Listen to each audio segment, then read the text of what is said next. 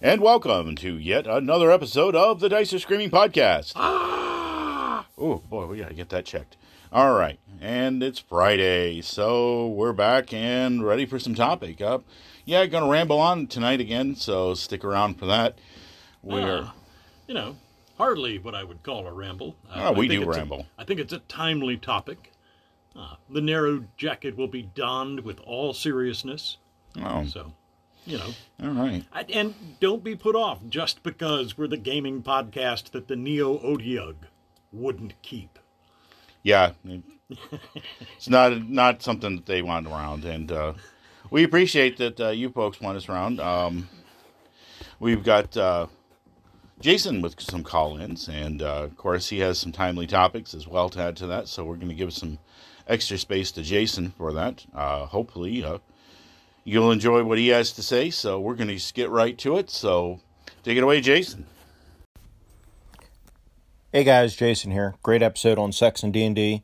Man, I was expecting an hour-long talk on the Gor novels and it, using them in games and how they influence games. I am disappointed. No, you guys did a great job, and I, I know you got bogged a little bit with the charm spell, but I think that's a really important point because a character's charm doesn't mean the DM takes control of the character. You just give the player different parameters, right? So the player still gets to play. A charm spell doesn't take away player agency. It just gives the character different priorities. So it definitely doesn't steal role. If anything, it adds role play opportunities to that player because now they get to you. You, you they this new dimension of their character they get to play. If you as the DM do it intelligently and, and don't make them do silly things or don't ask them to do silly things, it can actually you know make it a more interesting experience. So well, looks like the dogs are awake. So I'm gonna let you go. Cool. wow, those dogs sound feisty. Yeah, better get to them, Jason. Sound like they're ready to rip you apart. Yeah, I know. I- It, it sounded like legs were about to be gnawed off any moment now. Wow, some feisty hounds. But thanks, man. Yeah, we're glad that uh, you enjoyed the Sex and D.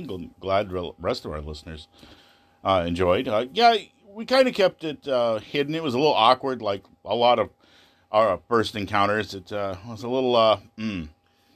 Yeah, moving around that subject is is kind of touchy because you don't want to go too hard on it. Uh, no pun intended. That's what she said. Yeah. mm. but uh, yeah, uh, if we got bogged down in the charm spell, that was one of the things I wanted to pull out. Is like if you know a good encounter that uses sexual tension is always with uh, a succubus or a similar seductress type creature. Could even be a lamia, or, or even uh, a medusa. Ooh. You know, Hey. All right, snakes for hair. well, you know the keeping to the shadows, alluring you to uh, reveal yourself. Yeah, come closer. Look me. Look me in the eyes. Pow. Yeah, bang. So oh, man. we wanted to just basically touch with one of the points that I think a lot of people have problems with, and that is the charm spell or dominate person. Where, yeah, okay, you're right that uh, done well, it can add a new dimension, and I think that's something. Uh, Oh, yeah, if you've got a good veteran role player in your party, that's the person you really want to nail with a charm spell because they'll follow through and they'll do they will do just like you described. Uh, Jason had it right, which Yeah, is it's yeah. a great role play opportunity where you have this shift of emphasis from, you know, my party, my team, uh, to, hey, uh, you can't beat up my new friend, or gosh, guys, I, I don't think this sounds like a great idea. Maybe we should reconsider. You know, I, I think theirs was a fair offer. yeah, and the dark seductress, temptress is always a good uh, role for a succubus to fill, and it doesn't always have to involve direct combat or stopping people in the middle of combat to attack their friends, but it does involve a lot of role playing opportunities. And if you do it right, it adds a lot. And that's also uh, goes with some of the seduction roles or mechanics that are in various RPGs. I, for one, love losing a charm roll because it's an opportunity for salesmanship. Like, guys, guys, I, I know what you're thinking, okay? But it's not like that. It's not like what you think. Now, look, just because that's a mind flayer, I, I need you to put aside your prejudices, you know, put, put all that aside, and just open yourselves up a little bit, like to, to new ideas, new experiences. Look, I've still got my brain. It hasn't been eaten. So and that's where the rest of the party inflicts non-lethal damage on Mike's Yeah. character. Knock him out. He's not himself. He's talking crazy. So Ah, they know me too well. yeah, um, so yeah, glad you enjoyed it, and uh, again, uh, we hope that everybody out there enjoyed that episode. And if you had anything to add or you know uh, criticize about it, uh, you know, bring it up. We'll be more than happy to go back and revisit it. It's a pretty heavy topic, and uh, definitely, it's one of those things where it can get out of hand real quick. And one, our big watchword is always know your table and always take a temperature of the room. You know, read it well. Yeah, that goes back to our very first episodes, uh, you know, with this topic of DM prep, where knowing your audience, knowing your acquaintances, the people at your table, having some strong sense of where those boundaries are, and being able to navigate your way through, you know, a collection of really divergent personalities. Uh, that's it's part of what makes DMing such a challenge, uh, which I think is why we look on it with such reverence. The the whole Yeah, it is. of It is a challenging uh, aspect to game with, and uh, I use the cinematic. Uh, don't make it X-rated Barber the Barbarian, but uh, you know, go drift between, say, uh, the Princess Bride and Conan the Barbarian, the first one. As you know, those are your pretty strong boundaries. You know, with Princess Bride being the more tasteful and well approached view of romance and sexual tension, to you know, okay, Conan the Barbarian, the first one, where obviously there's going to be some stuff happening, but uh, you don't want to dwell on it overly. You want to have, you know, like his relationship with, um, oh goodness, Valera. yeah, Valyria. Valeria, um, you definitely want to have some type of comeuppance because it did in the movie change his outlook on everything afterwards. His loss of, you know, one person that he loved. But it steeled his will for a moment when he was going to be sorely tempted by Thulsa Doom. Yep. So uh, glad you enjoyed, and uh, we got another message from Jason. We're just going to let this one speak for itself and uh, come right back after that. So again, take it away, Jason. Hey guys, Jason here. Just want to call to give you a midweek news update. Flying Buffalo has turned around and done the right thing with Tunnels and Trolls. I'm very proud of them. They've added the following disclaimer to all the PDFs on the on the um, dedication page. It's like the second page in the book. The spell Obey Me was originally called Yassa Massa. I have changed it not to rewrite history, but to avoid giving offense in the future. I, Ken St. Andre, sincerely apologize for any offense my thoughtless wordplay may have caused. My intent in 1975 was to amuse, not to offend or degrade anyone. 8 1 2020. I think this is awesome. I think it's the right way to go. That spell name was offensive. It's I got no issue with changing it as long as they let people know you know, that they're not looking at what was there in 1975, and now they've done that. So kudos to them, and I just want to make sure everybody knows Flying Buffalo is a class act, and they've done the right thing. So thank you guys for letting me um, use your platform to let everybody know that. All right, and yeah, once again, uh, yeah, kudos to Flying Buffalo for putting that in there. We're glad that that made the rounds. Yeah, I am just immensely pleased. I, I got to say that that is the best of the best compromise position that could possibly have been taken, and I'm just I'm touched that that is the outcome because you know Ken St. Andre is kind of a legendary classic in the biz at, on on good principle. He's the Bob okay? Denver of gaming, you know. Yeah, he's I- a good guy. you know he's he's not a person of malice he's a person of mirth and fun and uh, you know surprisingly adept at uh, working with a variety of rule systems so you know I, I have profound respect for mr st andre and knowing that like they just went with what i think is definitely the best approach which is acknowledge the past you know have it be a thing that is still accessible uh, but spell out very carefully why it has been changed and do the right thing. Uh, no, I, I approve across the board. So thank you for that terrific news. Yeah, and it's really good. Uh, again, uh, he spelled it right out there. He didn't do it with malice. Uh, it was a clumsy attempt at humor, and especially it didn't age well. It's not a joke that uh, carries far beyond those uh, early years. And, you know, we've grown and we've learned a lot more since then. So, again, he didn't do it with any malice, and I think uh, everybody's right to come across on that point of it. But uh, it needed to be changed, and so it has. And yet, but yet the lesson is there to be learned. So, okay, well, we've quite a bit uh, covered some our call-ins. Uh, we got a new uh, follower, uh, SFC Safer Gaming, has uh, joined us. So we hope you're out there listening to our podcast. You're out there, hey, Hey. welcome, and uh, all the rest of you who have uh, favored us in the past few weeks. We haven't got to you around to getting your name up on the uh, podcast. Uh, we will soon, so shortly. Just uh, nag us, let us know. It's nothing, uh, nothing that we're doing intentionally. Uh, no break tonight. We're just going to jump right into topic and go right straight in. Oh, jeez. Oh, wardrobe change. Where's the Nehru jacket? I left it in the other room. Damn.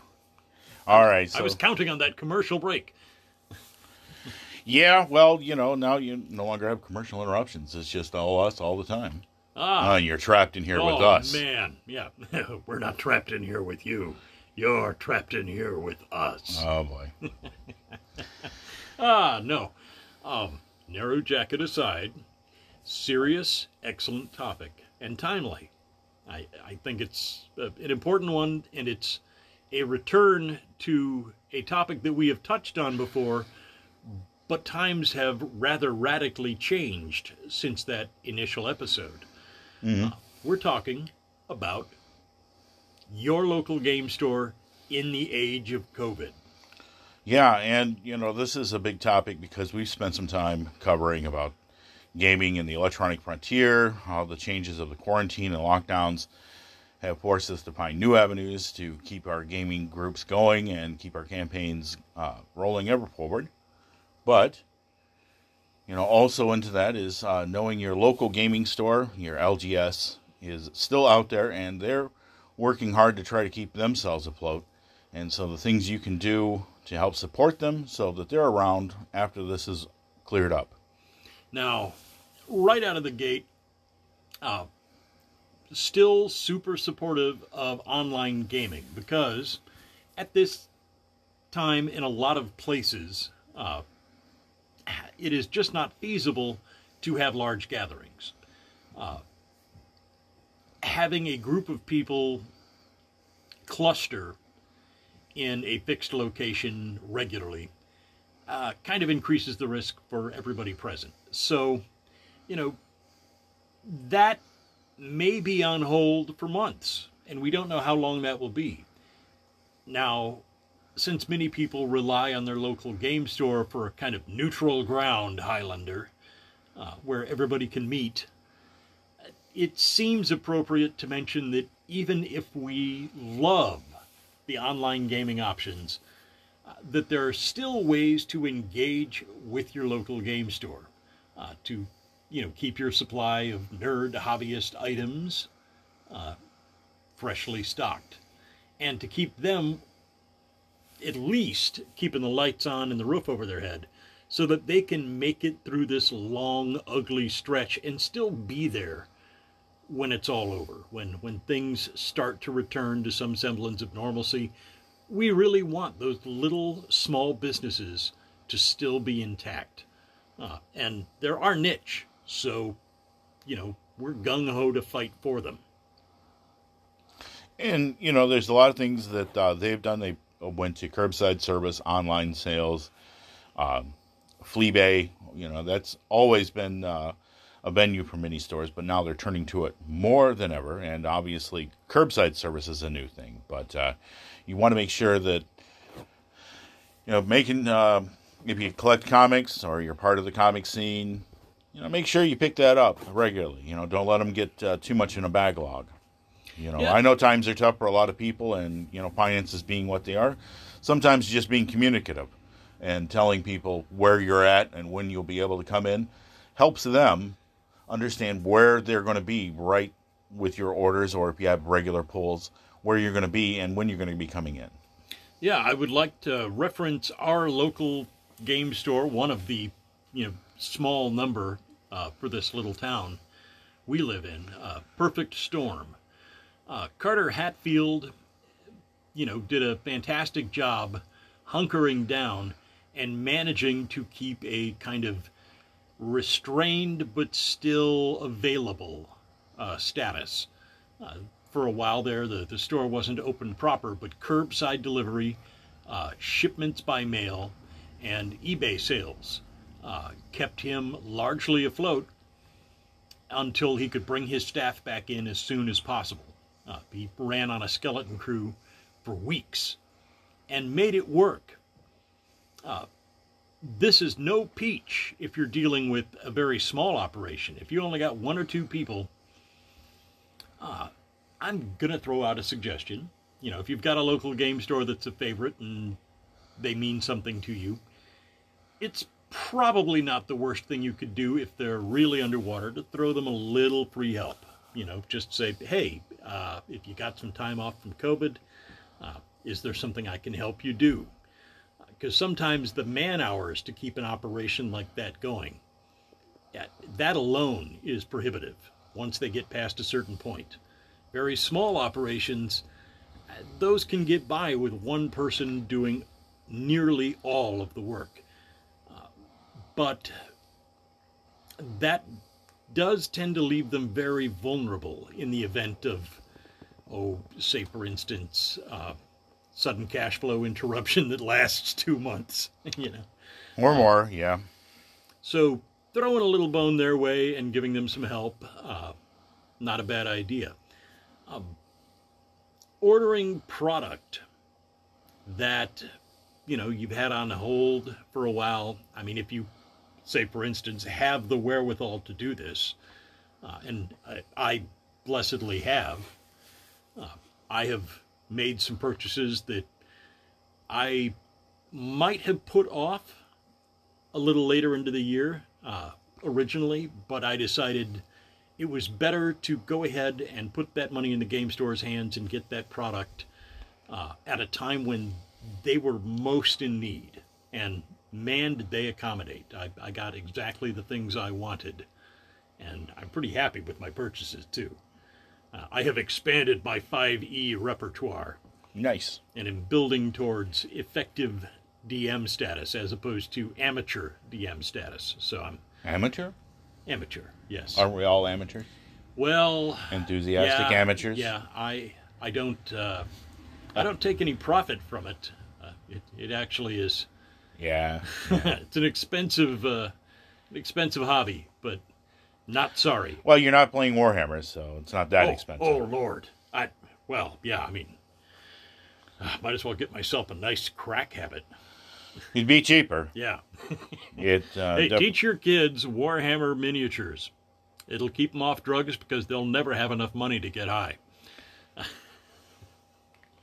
well, you know it's legal now in here for at least some forms of recreational use. Here Warhammer.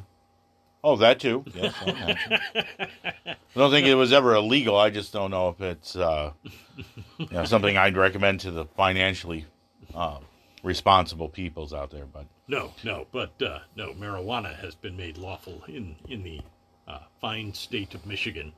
So yeah, it's kind of that going for us. Kind of cool picking up a.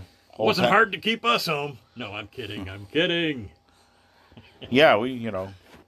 Just it's a it's a hoop being able to like oh yeah we're just gonna go pick up some and uh, smoke it up this weekend all right that's a that's a hell of a thing yeah that it's certainly weird. I, I never thought in all of my days that the big question I would have in 2020 would be, huh, which of the two dozen pot shops should I go to for my legal marijuana? Uh, that it never even occurred to me that that would be a question someday. Yeah, you know, you would have to like, you know, not that I partake. Uh, oh, much. Uh, okay. Anymore. Well, we'll take that. Well, disclaimers. and it needs a lot of disclaimers. Uh, you know, like the no more wheelbarrow loads. Uh, Farmer Mike is not coming to town with his green crop. Uh, that, yeah, those well, days have long passed. It is. Hey, you climb ladders for a living. All right see if you feel like uh, taking your chances. Oh no, no, no, no. Well, of course, got... it's just like using you know booze or any other kind of stuff like that that changes your personality or you know your outlook and perception as well as your sense of balance. You don't want to be doing that while you're doing anything that involves Yeah, heavy well- machinery or any type of risky behavior. So Yeah, any kind of motor vehicle operation or, uh, you know, it, just think what would OSHA say? do you like to fill out OSHA reports? Because this is how you're going to fill out OSHA reports. No, uh, Michigan has weathered the COVID storm reasonably well after an initial really tough period. So uh, I would say a lot of places are just beginning to take chances and have group assemblies that are small, uh, five, six people. Uh, they're not quite up to Magic the Gathering conventions. Yeah, it's still uh, ten people is max. Yeah. You know, uh, gatherings are kept to a bare minimum at this time. Uh, however, in keeping with whatever the current legal limit is in your state or area, uh, you know, support that local game store the best you can. If, if they've managed to keep the doors open, uh, see if you can work out an arrangement for them with a time and place and, you know, maybe start your gaming again.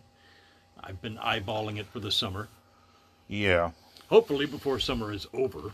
We're very close. we've had uh, Monday gatherings, but uh, we had one uh, guy who uh, is in the uh, public school system uh, have to uh, go back to uh, remote gaming, but we're able to handle that now.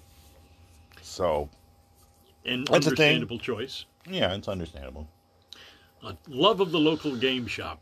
This, it, it's the lifeblood uh, from which, it's the wellspring from which all life flows uh, in tiny communities. And I, I got to admit, I felt a little concern that these being almost all small independent businesses, that it was going to really put the crunch on the gamer community. Oh, well, in, in many ways it has. The tabletop community, as far as even board games or role playing games go, um, I think that they've done a lot better. Um, board games, yeah, you can kind of play online, you know, but, uh, you know, there's usually board games are small groups, and so you got them at the house. You know, obviously going to play with your family or a few close friends or neighbors. That's uh, still going on, but, you know, tabletop community has adapted pretty well. The role playing game has uh, transitioned very well. It's not perfect, and a lot of people say, well, it still doesn't feel the same, you know, the face to face interaction when we first got together. You know, a lot of people, uh, the gamers said, yeah, it was all right playing on Discord or uh, um, Google Hangouts or whatever, but there was something missing, so it was kind of nice to be back in the saddle again, uh, sitting down behind a screen, at a table with real dice rolling, and going through and doing all the things that you did, like keeping track of initiative and handing out fumble cards and uh, crit cards and all that good stuff. Now, there's nothing quite like raising an eyebrow from behind a DM screen. Yeah. It, it's a peculiar kind of satisfaction. Even with cameras, it's still kind of one of those things where, well, okay, it's working, but is it really, you know, quite the same? Um, you can definitely duck down behind the screen and hide when uh, you make a big mistake. Like, oh, well, that's how that roll. Like, oh, yeah. Well, and So- Randy brings up an interesting point on the subject of board games, which have been inordinately popular during this uh, enforced stay at home uh, time period. We, we've just had a lot of time close to our loved ones and not really going out so much. That said, board games and things to fill in the gap, you know, things to occupy that time uh, close to your family. I've I've read of a kind of a surge of at-home little D and D campaigns with the kids, uh, and you know, going to throw in a little suggestion that's a little off topic, but I, I think it's worth mentioning. Uh, given the trouble so many people have had with the question of should they go back to school or shouldn't they, you know, see how much math you can trick them into with D&D because I'm just going to say did wonders for my multiplication and division skills. Uh, breaking up Especially uh, divvying out the treasure. No. yeah, I- I just- treasure and XPs, man. I Yeah. I became a master of long division solely owed to D&D. Had nothing to do with any of my studies in school. I was usually asleep for those classes. Um, yeah, Mike became a proportional math whiz on statistics just based on his Traveller world construction tables. Yeah. I mean, boy, you think that that, you know, like, okay, take this number, divide it by that, and then multiply it by these. I mean, they had a theorem. It wasn't really super hard because it was well explained and thought out. But you know what? It has a practical application outside of just Traveller, too. Yeah, aside from the English skills, history skills, and, uh, you know, some basic learning and comprehension, uh, puzzles, uh, you know, obstacle overcoming, things like that are part and parcel of D&D. So I, I am going to just blatantly tout it as a useful resource in the educator toolkit if you find yourself at home and you don't want your kids to lose a lot of ground. Uh, take a look at what their current homework level was and see if you can sneak something from their studies into the game. Yeah, throw them a champions rule book and let Oh, them chew on that one. Oh, jeez. Look, uh, I, I don't think we're ready for postgraduate studies. I'm just saying. Well, uh, If your kid's Albert Einstein, maybe. Just saying. I You're almost bring it blew up- a blood vessel trying to learn that. yeah, that's true. Then I quit. I didn't actually learn it. I'm not going to pat myself on the back here. I, I, I failed. But, um, But I'm not afraid to own it. well, far be it from you to be afraid of much of anything. Um, But stocking up on those board games, that brings us back to the local comic shop. or in game store. or game store. Uh, this is your nexus point. This is your your supply. Uh, rather than just getting stuff solely from online, uh, arrange curbside delivery if you can. Uh, get that stock rolling so that your local game store will still be there uh, three months or four months from now. Uh, hopefully by then, things will start approaching normal life again. Yeah, and you know, uh, going back to what I was uh, getting at earlier was, um, while the board game and uh, role playing game community have transitioned well in, in the age of the lockdown, the Magic community has not. Uh, it is, you know, pretty much a competition format that precludes almost any type of secondary use. There's nothing really to replace deck building and acquirement and trading of cards. Now there's some electronic games that uh, you know Magic Online and all that that are of course around and probably being heavily used in rotation for that. But you know a lot of stores have uh, really gravitated towards the Magic the Gathering card game to keep themselves afloat. And this is a big point: is that you know they're not uh, they're not hosting tournaments, they're not hosting events, and uh, more importantly, you know the card trade is just pretty much dried up. It's still going online pretty heavily in Fleabay and all the other places, but that you would normally find trading of cards. Yeah, a lot of trading and swapping, Uh, but the competition level play that generates even larger sales. Yes. Now, the collector sales are still in place, and that's great. And I, I think people have they've kept up with their beloved hobby as much as they can. But one of the driving forces is that you know competitive Yeah. uh, level play that Randy was talking about, and without that, it's taken some of the wind out of game stores' sales, and it's a pretty important piece of wind because Wizards of the Coast uh, aside from their recent success with D&D, I mean, they're just a powerhouse of Magic the Gathering sales. And that has been a consistent breadwinner for game stores everywhere. Helping them out at this particular moment, more important than ever. Right. Uh, I myself have also, you know, kept up a certain amount of hobbyist stuff in addition to D&D books. So I picked up a few knickknacks and gewgaws I might normally not have gotten just because I wanted to throw that little extra support to, towards the game store. Yeah, and even if you're kind of hostile to collectible, collectible card games or TCGs, uh, trading card games, um, you know, the fact that it has given water to all ships in harbor, you know, rises uh, it rises all the ships when there's more in there. We have to look at it as it's a big community, and um, even though it's peripherally attached, uh, there I believe that they've just released a Theros supplement Oh well, uh, actually, the most or recent 50, release. 5e. Oh, oh, the fifth edition. Okay, yes.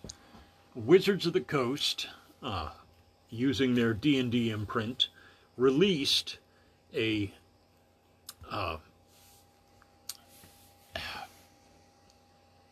a campaign setting. yeah, it's a campaign setting for the Theros mythos.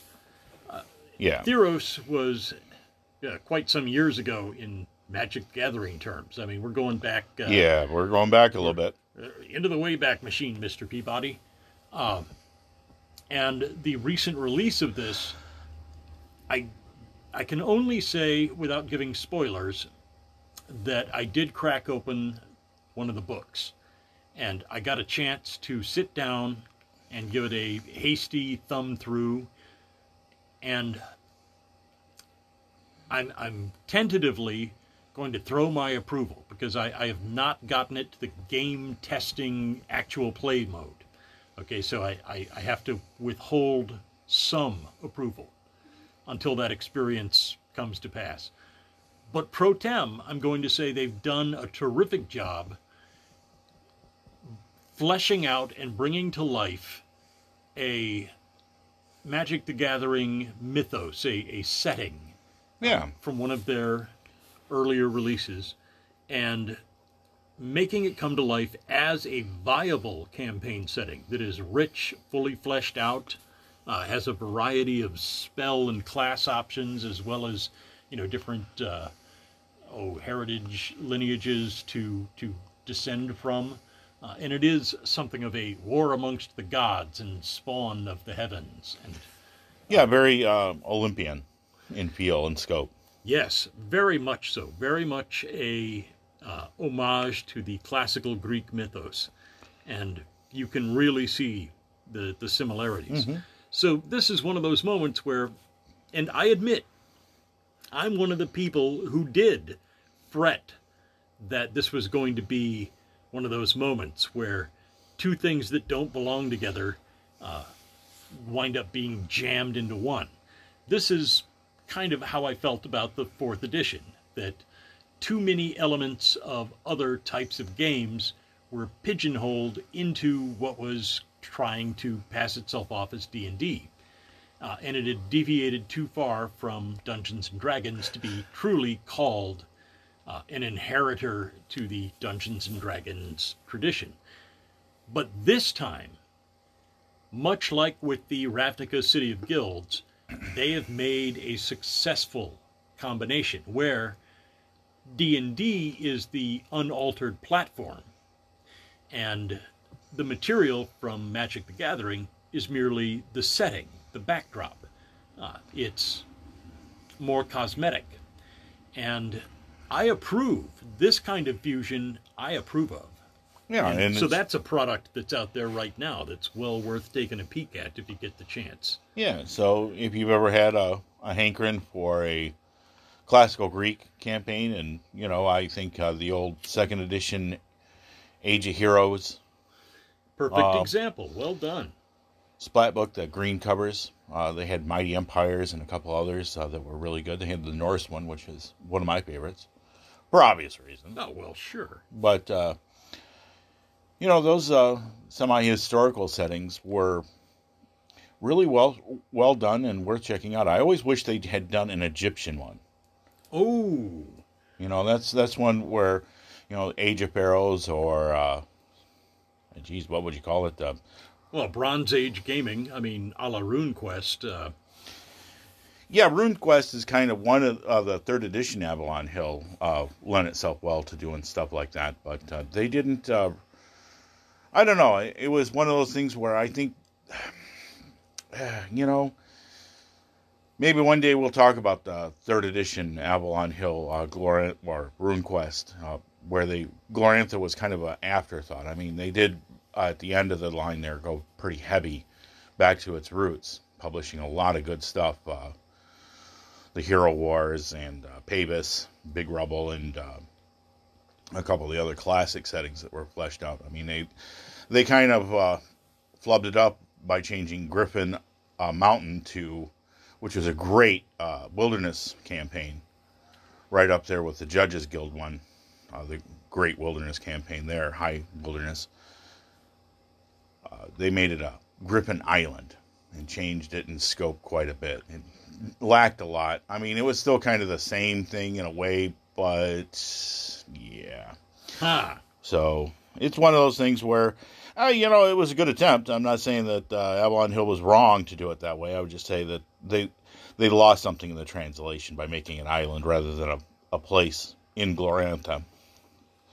It, it drew a lot of strength from the setting, and uh, yeah, you know, it is what it is. But No. uh, that that aside, I mean, uh, there's a lot of good stuff that uh, has come out of historical gaming, but having a strong fantasy element, Greek mythos uh, style, with the gods subtly changed, and where you're not playing in a historical setting, but you're playing in a fantasy setting that has allegories to historical and mythological echoes in it. That's that's not too bad, and I think that's worth a look. So it intrigues me, and I want to see more of the stuff like that developed. And I think Magic is uh, the Gathering. A Has- lot of inventive minds have gone into it. Uh, There's a the lot of lore. Exactly. Over the years, uh, a change happened that I didn't have any part in predicting or foreseeing. Uh, they went from simply cards that had a kind of mythical quality about them and certainly were inspired by classical myths, you know, like uh, unicorns and Pegasus and dragons and all of Oh, these yeah. very familiar tropes out of fantasy gaming, uh, worked their way into the cards. Now, the next phase started being settings, where a story was kind of unfolding, and how it panned out. You know, it was left loose. Like here are these five powers vying relatively for control, and what shape the world takes depends on how the game goes, because these are forces eternally at odds. Uh, and the, the setting or backdrop uh, took the shape of nations uh, and you know physical places that were described loosely through the cards, and that was more like campaign building than it was just uh, card game making. And I approved because uh, hey, I like a good story. Now, Right, and you know the whole idea of planeswalkers is what you're playing when you build a deck. You're a planeswalker. You're a magician of great caliber and formidable resources that have many uh, allies, spells, and abilities to draw upon. Is what the core of the Magic experience is nominally outside of it, but not many players really uh, grasp that. I don't think it's because they don't care to. It's part of the game to collect and build a deck that you can whoop your opponents with, and so story takes a back seat to that. Yeah, fair enough. And that's what makes what happened with uh, D&D so interesting is that for once the backstory gets to take the front seat. Yeah, And yeah. I love that. I think that's a terrific quality.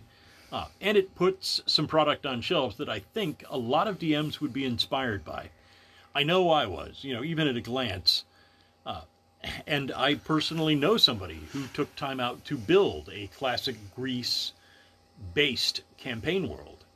Uh, just to have that Bronze Age, Age of Heroes, uh, mythic narratives, battle, uh, you know, against uh, impossible odds and both friendly and antagonistic deities and their servants. I, big, big classical themes, uh, and they did it all homebrew because Theros had not yet been published. I have a strong suspicion that had it already been out there to purchase, they would have just gotten that and saved themselves a lot of hard work. Yeah. Yeah, and you know, here we are rambling on, and uh, we went from talking game stores to magic and uh, campaign settings. So, wow. Sure, but taking your inspiration from the materials out there at your local game shop, totally worth your time. Yeah. And I, I do want to throw in one last important tidbit. Uh, no shame in gift carding a pal. You know, if you've got a gamer pal who uh, one of you is uh, doing pretty well and uh, the other's not, uh, you know, flip a little gift card to go buy something down at the local game shop, lift their spirits in these rather troublesome times. It helps the game shop and cheers up a friend. I, it's literally a twofer. You, you cannot lose. It's Sure. win in every direction. I agree. All right. I, I'm not retreating. I'm attacking in reverse. Exactly. You got them right where you want them. All right. Well, that's going to do it for us on this Friday. Uh, we hope you enjoyed our little podcast. And as always, if you have questions or comments, and you probably have many concerns, but uh, you know, the, Oh, Mr. Balin uh, inspires me all the time. Uh, if you like what we're doing here, uh, go find that uh, subscribe button. Go to the store, get you one of those caramel apple kits, and go get a red onion and uh, dip that red onion in there, in that, and, and give it to the uh, subscribe button. You know, Oh my God. Why would you do that? because that subscribe button, you know, has it coming. That is edible hate. Yep. Oh my God. Thank you, Mr. Balin, for that.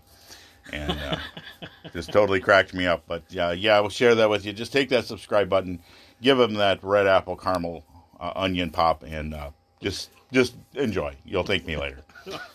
So uh, yeah, you can do that, and also get a hold of us on our Facebook page. Give us some comments. We've been getting some more likes and stuff. Seeing Larry Hamilton joined Yeah. us finally, and hey, uh, welcome, Larry. Hope you're doing all right, buddy. And also, uh, all you friends and uh, supporters out there, thank you for your kind help.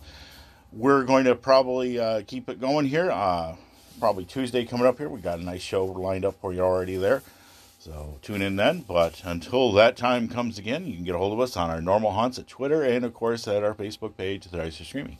But until next time, may the dice always roll in your favor. We're out. See ya.